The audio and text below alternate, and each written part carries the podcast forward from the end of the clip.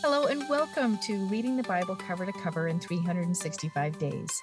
My name is Andrea Lendy, author of the book and Bible reader and studier for over a decade, and I'm excited to share some thoughts with you about today's reading.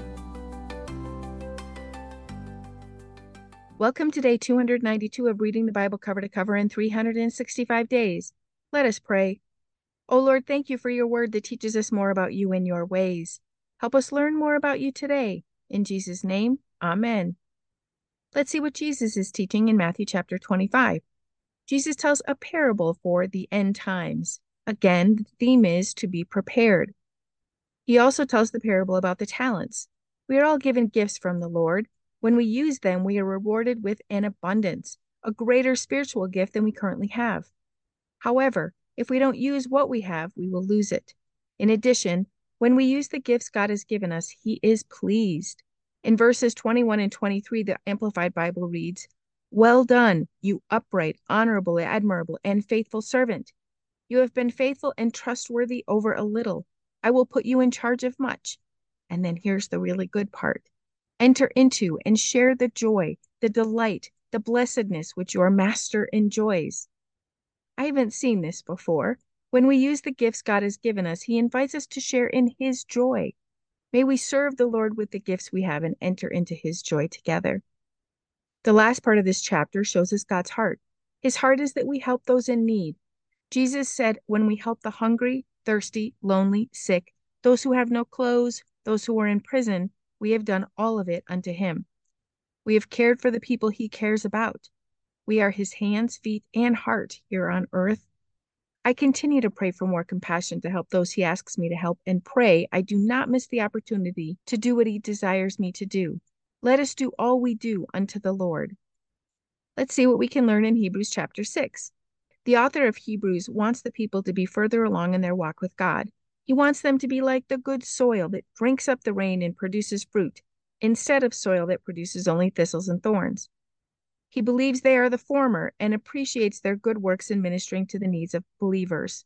His biggest source of encouragement comes in verses 11 12, which encourage diligence, faith, and patient endurance to help us keep the hope we have in God. We are encouraged to stir up hope in our inner spirit, hope to endure in our faith until we see God's promises come to pass. Abraham waited for decades until God's promises came to pass in his son Isaac. Decades of hoping, decades of waiting. When he became discouraged, the Lord encouraged him. We have God's Holy Spirit within us, waiting to encourage us as well. He waits until we are open to receiving his encouragement. There is little God can do for us until we fully surrender to him, surrendering our suffering, pain, and discouragement and lack of faith to him. Then he can start pouring into our spirits. He'll shower us in love, worthiness, grace, mercy, and finally hope hope in his promises. May you be encouraged and strengthened today to keep on believing in God's promises. Let's see what Jeremiah is prophesying in chapter 27. God tells Jeremiah to make a necklace of sorts, wear it, and give part of it to a number of the kings. It was a necklace made of leather straps and wooden yoke bars. The wooden yoke bars were like the ones put on an ox to be used for service. Jeremiah's necklace signified the service that the nation should give to Nebuchadnezzar, king of Babylon. God's instructions were to submit to him because God anointed him to take over all the lands. If the nation submitted, they would serve the king and not die in war or pestilence. The time will come when Nebuchadnezzar will serve others, but for now, everyone was to serve him. Jeremiah warns the people to not listen to their prophets because they are telling them false lies about the kingdom of Babylon falling. He begs the priests to serve so their land would not become a wasteland. In the last verse, God promises to restore Jerusalem after their time in captivity. In chapter 28, a false prophet named Hananiah falsely prophesied in the house of the Lord where the priests and all the people were present. He said that within two years Babylon will fall and they will be restored. However, Jeremiah was there and disputed him.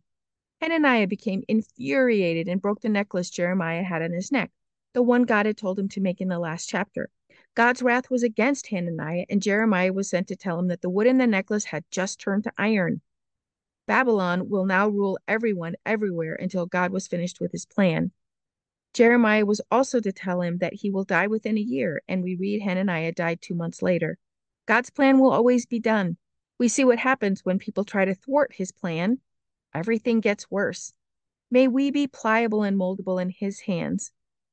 Let's see what we can learn in Psalm 111. This is a psalm of praise. The psalmist talks about the great works of the Lord, his glory, his honor, and his righteousness. Verse 4 says, He has made his wonderful works to be remembered. The Lord is gracious, merciful, and full of loving compassion. We can be so very thankful. Our God is gracious, merciful, and full of loving compassion.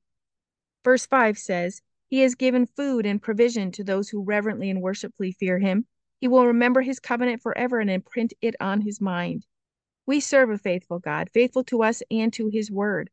I am thankful we are leaning into His word so that we can learn new truths and strengthen old truths in our hearts. Verse 10 is underlined in my Bible and says, the reverent fear and worship of the Lord is the beginning of wisdom, and skill, the preceding and the first essential, the prerequisite and alphabet. A good understanding, wisdom, and meaning have all those who do the will of the Lord. Their praise of him endures forever. May we revere God and worship him and grow in wisdom. Let us pray. O Lord, thank you for teaching us about reverence, worship, and believing in you and you alone. Lord, put a worshipful heart in us Impart more faith in us as well. Help us believe you will do all that you promise in our lives. Keep us seeking after you. In Jesus' name, amen. Thank you for walking this journey with me and being a faithful reader of God's Word. I pray that He shows Himself as the God who loves you deeply and cares about every detail in your life. Come back tomorrow for some more thoughts and insights as you read God's Word.